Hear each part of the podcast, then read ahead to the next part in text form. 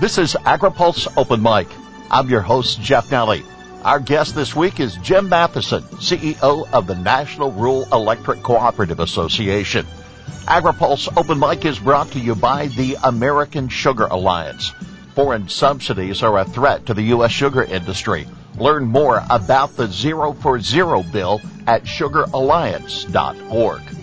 AgriPulse Open Mic continues with NRECA's Jim Matheson next. America's sugar growers are among the most efficient and sustainable in the world, but billions of dollars in foreign sugar subsidies distort the global market and put U.S. producers at a disadvantage. Weakening America's no-cost sugar policy without first reforming the global sugar market would hurt family farms, jeopardize good-paying jobs, and weaken the supply chain that puts sugar on consumers' tables. A new bill called Zero for Zero takes action to zero out all foreign subsidies and level the playing field. Learn more at sugaralliance.org. This is AgriPulse Open Mic. After serving seven terms in the U.S. House of Representatives representing voters in Utah, Jim Matheson now leads 900 electric co-ops in 47 states, serving 42 million Americans. Reflecting on the status of the U.S. Congress today, Matheson says partisanship is getting in the way of good policy. We've seen this developing over, quite frankly, the last 20 to 30 years of increased polarization, increased partisanship, and that creates more gridlock. And when you have gridlock, that means it's all the more remarkable when you see a piece of legislation actually move through the process. And lo and behold, this infrastructure package that, that, that passed Congress was one that, at least on the Senate side, had bipartisanship associated with it. You had 69 of the 100 senators vote for the bill. And so I, I take that as a, an unfortunate exception to the norm. I wish there was more bipartisan legislation that moved through Congress. But in this case, we did have some consensus on the Senate side. It got a little more partisan on the House side for the final vote. But, um, but I'm hopeful that uh, uh, there's a way out of this polarization because I think at the end of the day, most people in America, I know they're either an R or a D, most of them, but I do think they'd like to see our country have constructive decisions made in Washington to help the country move forward. And I'd like to think that uh, uh, men and women of goodwill in either party can come together to try to pursue that type of agenda. Some might suggest there's a difference between spending and investment do you see that this country is making the proper investments that it needs to to satisfy demands for the next generation? Well, it's it's a great question because uh, there are a lot of ways you can categorize uh, spending, but but but I, one way to do it that really addresses your question is is there spending to provide ongoing services in the moment versus spending that's really investing in something that creates value for the future, be it infrastructure where you're building a road or a bridge, or be it investing in research to create new technologies that give us better economic opportunity in the future. Uh, uh, those are kind of two, as opposed to services which are we're trying to maintain something you've got right now, be it uh, uh, let's say healthcare or, uh, or or other services like that. I think that it's you're never going to have all of one and, and none of the other, but I think that uh, our spending in Washington has been driven more by the uh, services side and less by the investment side. And I think if we really do want to take that longer view of what we're doing for our grandchildren, um, uh, those type of investment components uh, within federal spending, uh, I think deserve more attention. And I think there are a lot of different definitions of investment. It could, but I think infrastructure is sort of your classic place to land on that. And it's not just roads and bridges. It could be investment in broadband for America. It could be investment in uh, the electric grid to make it more reliable and resilient. Uh, so it, it performs during weather events. It could be uh, something as basic as electric vehicle infrastructure. If all the automakers are going to move ahead with these electric vehicles, how are we going to go about making sure you can get your vehicle powered up in a, in a, in, a, in an easy way for a consumer? So I, I think that investment term that you used in your question, it's one that sure rings true to me. Uh, of course, I work for the electric cooperatives, and all of our decisions are based on that longer term view when we make investments. So it's kind of in our culture already. So that may be another reason it rings true as well. You served your time on the Energy and Transportation Committee. So with that, let me ask, Are we at a threshold in the nation, whether it's electricity or whether it's liquid fuels or it's next generation fuels? Are we coming on a point where leadership needs to make some commitments for what tomorrow's going to look like? Well, I think it's it, it's a question of do we have the capacity to meet wherever markets and technology take us? Because as much as we can sit there's a group of people who can sit in Washington and say what they'd like things to be. Markets and technology are going to drive what we do in terms of energy use and in terms of transportation. And uh, policy is not irrelevant, don't get me wrong, but I'm just saying there are big forces out there beyond the policy world that policymakers need to understand and accommodate.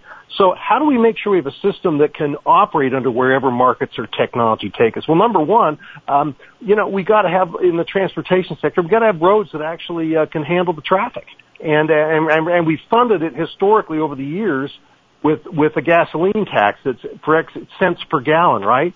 Well, if we have vehicles switching to other fuels, that that calls into question how you fund building those roads and maintaining them over time. So that's how I would describe where policy needs to go. It needs to recognize that market and technology is changing the field, and does policy fit that new field as opposed to the way things used to be. Now, easy for me to say that. I acknowledge it's not always easy to predict the future, but I do think a forward-looking approach to the way policymakers look at all these issues has got to take place. It's got to be part of how they do their job. How stable is the base load of the power grid in the nation? Are we at a surplus? Well, it's a great question. Uh, when you talk about base load, uh, without getting into the weeds too much, the, I divide power into two categories. Is there the power that's you can is always available, uh, that you can turn it on and off when you want it to meet your needs, versus the intermittent resources, which are, are often in the renewable side. If the sun is shining, you've got power. If it's dark at night, you don't have solar power. If the wind's blowing, the windmills make power. When it's not blowing, you don't have power. So that's the not always available power. And I think that in general, while this country has experienced remarkable gains in efficiency in terms of how our equipment and, and motors and, and, and appliances use electricity, we still see increasing demand for electricity in this country. And, uh, and, and we're not building a lot of new generation. Do we have adequate supply today? The answer is yes, of course we do. But as we go forward and we're looking at electrifying more and more of our economy, and it's more and more difficult to locate new generation, more and more difficult to locate new transmission lines to deliver that electricity to where it's needed, that's the key question this country faces on terms of reliability of electric supply. I can tell you for the electric cooperatives, we've got a very stable uh, base of generation that's base load generation that's always available. Uh, we work to protect that every way we can because um, you'll hear a lot of people in the energy sector say it's all about reliability and affordability. They say it so much, I wonder how much they really mean it, but we really mean it. It really matters that when our consumer way out at the end of the line flips on that switch, that the light always goes on, and at the end of the month when they get the bill, they can afford the bill. And that's how we view how we approach the policy environment on behalf of electric cooperatives. And I think we do have, at least for our members, a pretty strong source of supply. So how much of today's electric power is generated by fossil fuels, either coal or natural gas? Fossil fuels between uh, coal and natural gas still are going to reflect, uh, you know, roughly 60%. And I'm just, I'm giving a very rough number, at least 60% of the power in this country. Some years you'll have better hydro production. Some years you'll have better solar production than other years. But, uh, fossil fuels are still the majority of electricity produced in this country. Is it concerning to you to see the war on coal continue and perhaps now being doubled down under the climate debate?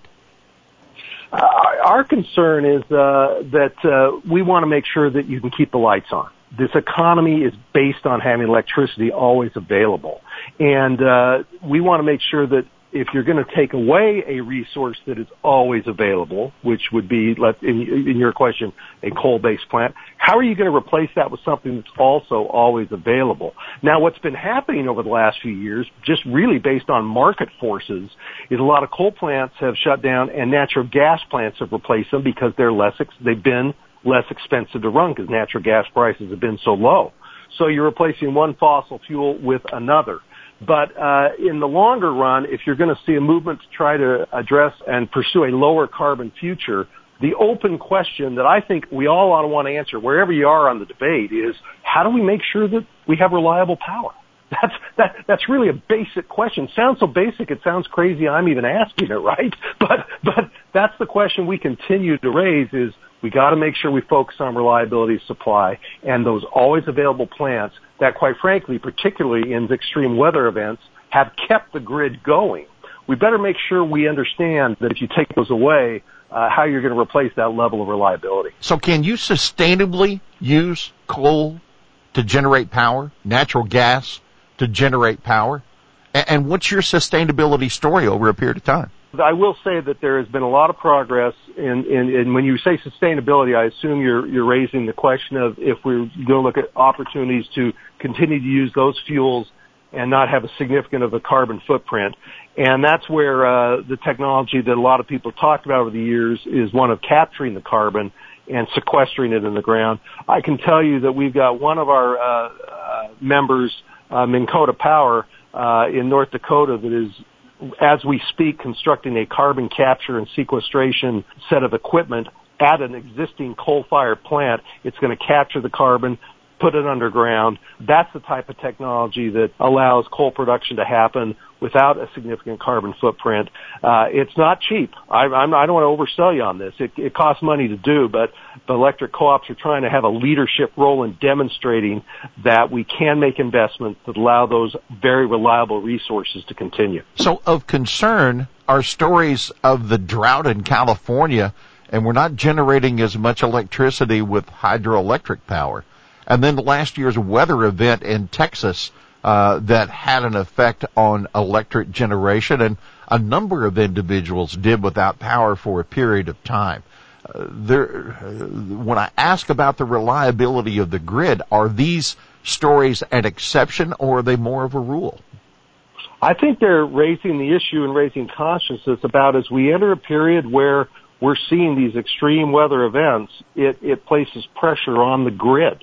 And the question is, how can we make investments in the grid, be it through either the generation side or the transmission side as well, to make sure we have the resilience to perform under those extreme events. A lot of people try to point to just one variable that makes the difference on, let's say, why the lights went out in Texas with that weather event. There was actually a lot of factors that went into into that uh, situation, which was really tragic because there was loss of life because of the, the power being out with that extreme cold. But at the end of the day, there are investments that can be made to make a more resilient grid that would allow us to be able to withstand those type of extreme cold events in Texas. Again, not going to come for free. I don't want to oversell you, but I do think that there are investments we can make to create a more resilient grid, and that's the type of thing that we ought to be talking about in the policy arena. So there are new forms of electric generation, and one is solar. And a story across the country are solar farms that are being built that are in essence competing for land. Also the wind power that is available with the turbines.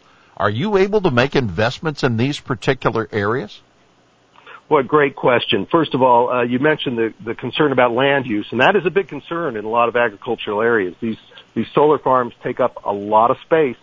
Uh, wind turbines aren't quite as disruptive. You can still uh, farm around them, if you will, and uh, and a lot of uh, a lot of folks in in rural America have benefited from having wind farms located on their property. They get to charge a lease for it.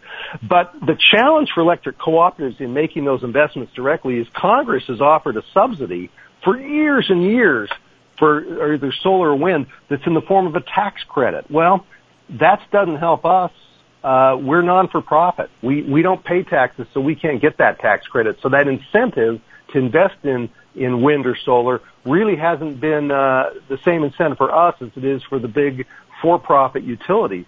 Uh, if we want to have a solar instead of us building it, what happens is some other third-party group builds the solar farm or the wind farm. They take the tax credits. They make a profit.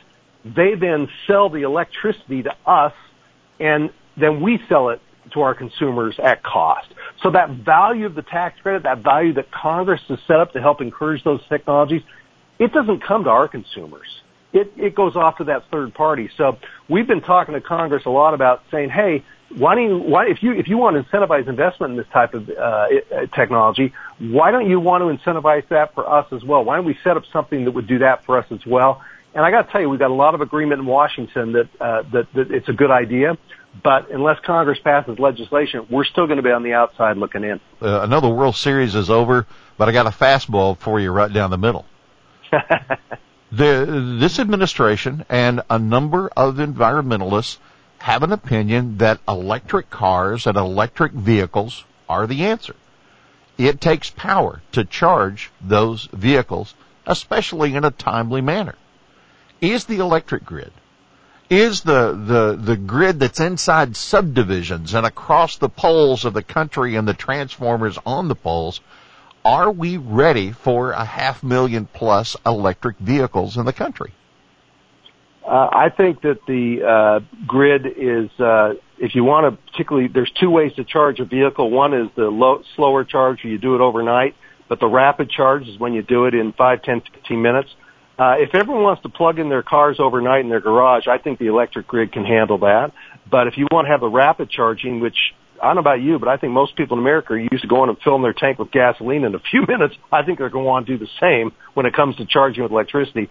Uh, it's going to require a real investment in the grid. It really creates operational challenges to have those those surges of a lot of power sold for a few minutes going into each individual uh, vehicle. And so the technology, technologically it's possible, but we're going to have to make some significant investments in the grid to make it practically possible to accommodate huge distribution of electric vehicles in this country. It, it, it, it's not going to come easy and it is going to require a lot of investment to get there. Now look, I'm, I represent 900 electric co-ops that make money by, for their consumers, uh, if they're selling electricity. And so it sounds like, oh gee, you're selling more electricity. That'll make your, your cooperatives stronger. Well, maybe, it, it could, but if you, the investments it takes to help to deliver that electricity in the right way to serve those cars, that's not going to come without a significant expense. Well, if I'm and a so, farmer, if I'm a farmer and I've got a grain handling system at the last mile, or if I've got confined livestock operations that are counting on ventilation and electricity to to yep. take care of those animals, and everybody between the the the generation plant uh, and me is now going to get an electric vehicle with that souped up charger. I'm kind of wondering if there's enough left for me. Well, you, look, you're you're raising again the right issue. Uh, both both amount of power and availability in the moment, based on what the load is on the system, and these are questions that uh, are complicated, and you don't hear them talked about and discussed in the conversation about uh, a movement over to electric vehicles. Look, I, I think at the end of the day, um, elect, you, you hear what all the automakers are saying. There's going to be a lot of ec- electric vehicles being manufactured. If you, if, if you just see, see what the automakers are saying they're going to do over the next few years, I think I think they're going to start out more in the urban areas, quite frankly. And I think that when it comes to re- the range of these vehicles and the ability uh, to uh, to go over long distances, and oh, by the way, the battery also is, also what heats your car in the winter because you're not getting any heat off a combustion engine. I'm here to tell you that I think that there may be it may be slower uh, for all those reasons in coming to rural America as much. That may be helpful for rural America. It gives us a chance to see how the first run of this goes in these urban areas and learn from their experience, both what worked and, and the mistakes that happened too. So I, again, I'm not trying to be Mr. Futurist here when I try to predict all this, but I just think that I have a sense that that's where the electric vehicles are going to go first is in those other more urban areas. Well, Jim, I'm full of easy questions here for you. But if uh, coal is bad and natural gas is expensive and wind and solar aren't as reliable as we would like to be, then where do we need to be investing in order to shore up our supply of electricity for what's to come?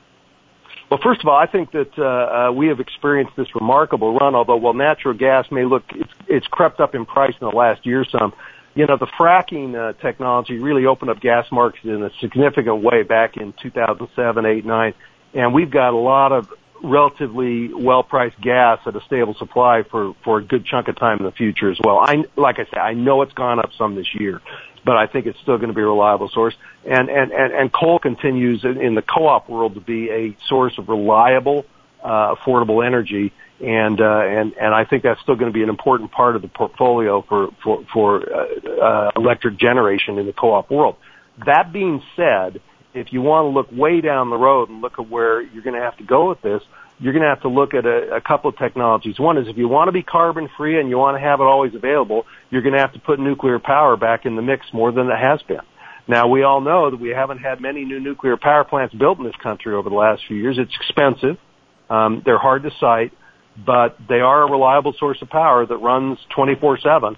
And uh, and I think that that's going to be an important part of our future. And anything we can do to fund research, to find ways to be more efficient in how we build those plants to make them more cost effective, I think that's in the public interest to take a look at that as well. Finally, the other issue on uh, that, that, that is worth mentioning is if we ever get to the point where technologically we can develop more large scale battery storage capacity for the electric grid, that's going to be a significant game changer on how we create greater reliability. Uh, technologically it exists, but doing it in a commercially viable way at scale doesn't exist today. But uh, that could be another area where, uh, in the future, it could create some more reliability if you have the ability to store uh, significant amounts of power. Well, I'm telling my age here, uh, but if I look back to the day when I had a 56k modem, I thought I was flying. but if I could have gone to a 25.3 internet, that would have been light years. But after you've been on 25.3 for a while and you have a chance to sample a faster rate, uh, you want the faster rate. If you've never had broadband, you want broadband.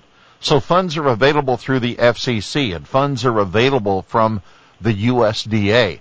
Do they yes. work with you? Are those programs functional for rural co-ops to help you take advantage of those and serve more people? Or are there protectionist matters in place that have your hands tied? Well, I will say historically there have been protectionist matters in place by certain entities that already are providing low, lower end service but I think we're making a lot of progress in breaking down those barriers. I think USDA in particular just announced their next round of funding for broadband. And by the way, they've said they want speeds 100 up, 100 down. So we're past your 25.3 and I think that's really good news.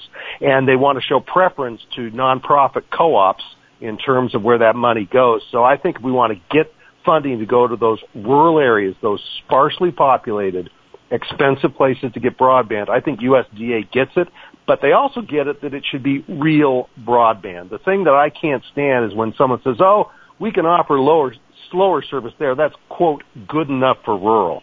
I, I, I, I push back on that. Anytime that's said, I think rural America should have the same quality of broadband as any place else in this country, and I'm pleased that the USDA has adopted for this latest round of funding, and, and Secretary Vilsack just announced it in the last month, uh, that they're going to have real speeds and preference for non-profit co-ops. I think it's a good step. Now, there's a lot more money at the FCC, the Federal Communication Commission, than there is at USDA. Same thing there though. They're moving in a much better direction. We're not perfect yet. We still got our issues we'd like to have them addressed, but we're opening up areas for competition where co-ops can also bid on those areas to provide broadband. Um, we got a long way to go.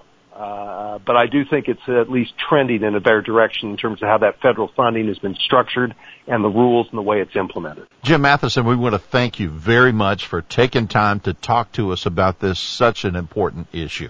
Uh, this is Open Mic, and today, Jim, you've got the last word. Well, I got to say that uh, America's electric cooperatives, uh, which uh, serve 42 million people, that's, that's about one in eight Americans. We're passionate about our mission. And I hope people could hear some of that in the way I responded to questions today. We represent, we're, we're owned by the consumers we serve and that consumer focus drives everything we do. And when it comes to advocating in Washington on behalf of our membership, it's all about that consumer at the end of the line. And uh, whether it's power, reliable, affordable power, whether it's access to broadband, that's our bread and butter. And I got to say, I'm real proud to run this organization. I, I I'm proud to represent the people where I represent. And uh, if anybody ever has any suggestions for what we can do better to serve our communities, I can tell you co-ops always have an open ear and want to hear from everybody. We like that feedback because we, we value the people we represent. Really appreciate the chance to have this conversation with you today because these are important issues of the day and it's an exciting time for rural America to address these issues. Our thanks to Jim Matheson, CEO of the National Rural Electric Cooperative Association. Our guest this week on Open Mic. AgriPulse Open Mic is brought to you by the American Sugar Alliance. Foreign subsidies are a threat to the U.S. sugar industry. Learn more about the Zero for Zero bill at sugaralliance.org. For AgriPulse, I'm Jeff Nalley.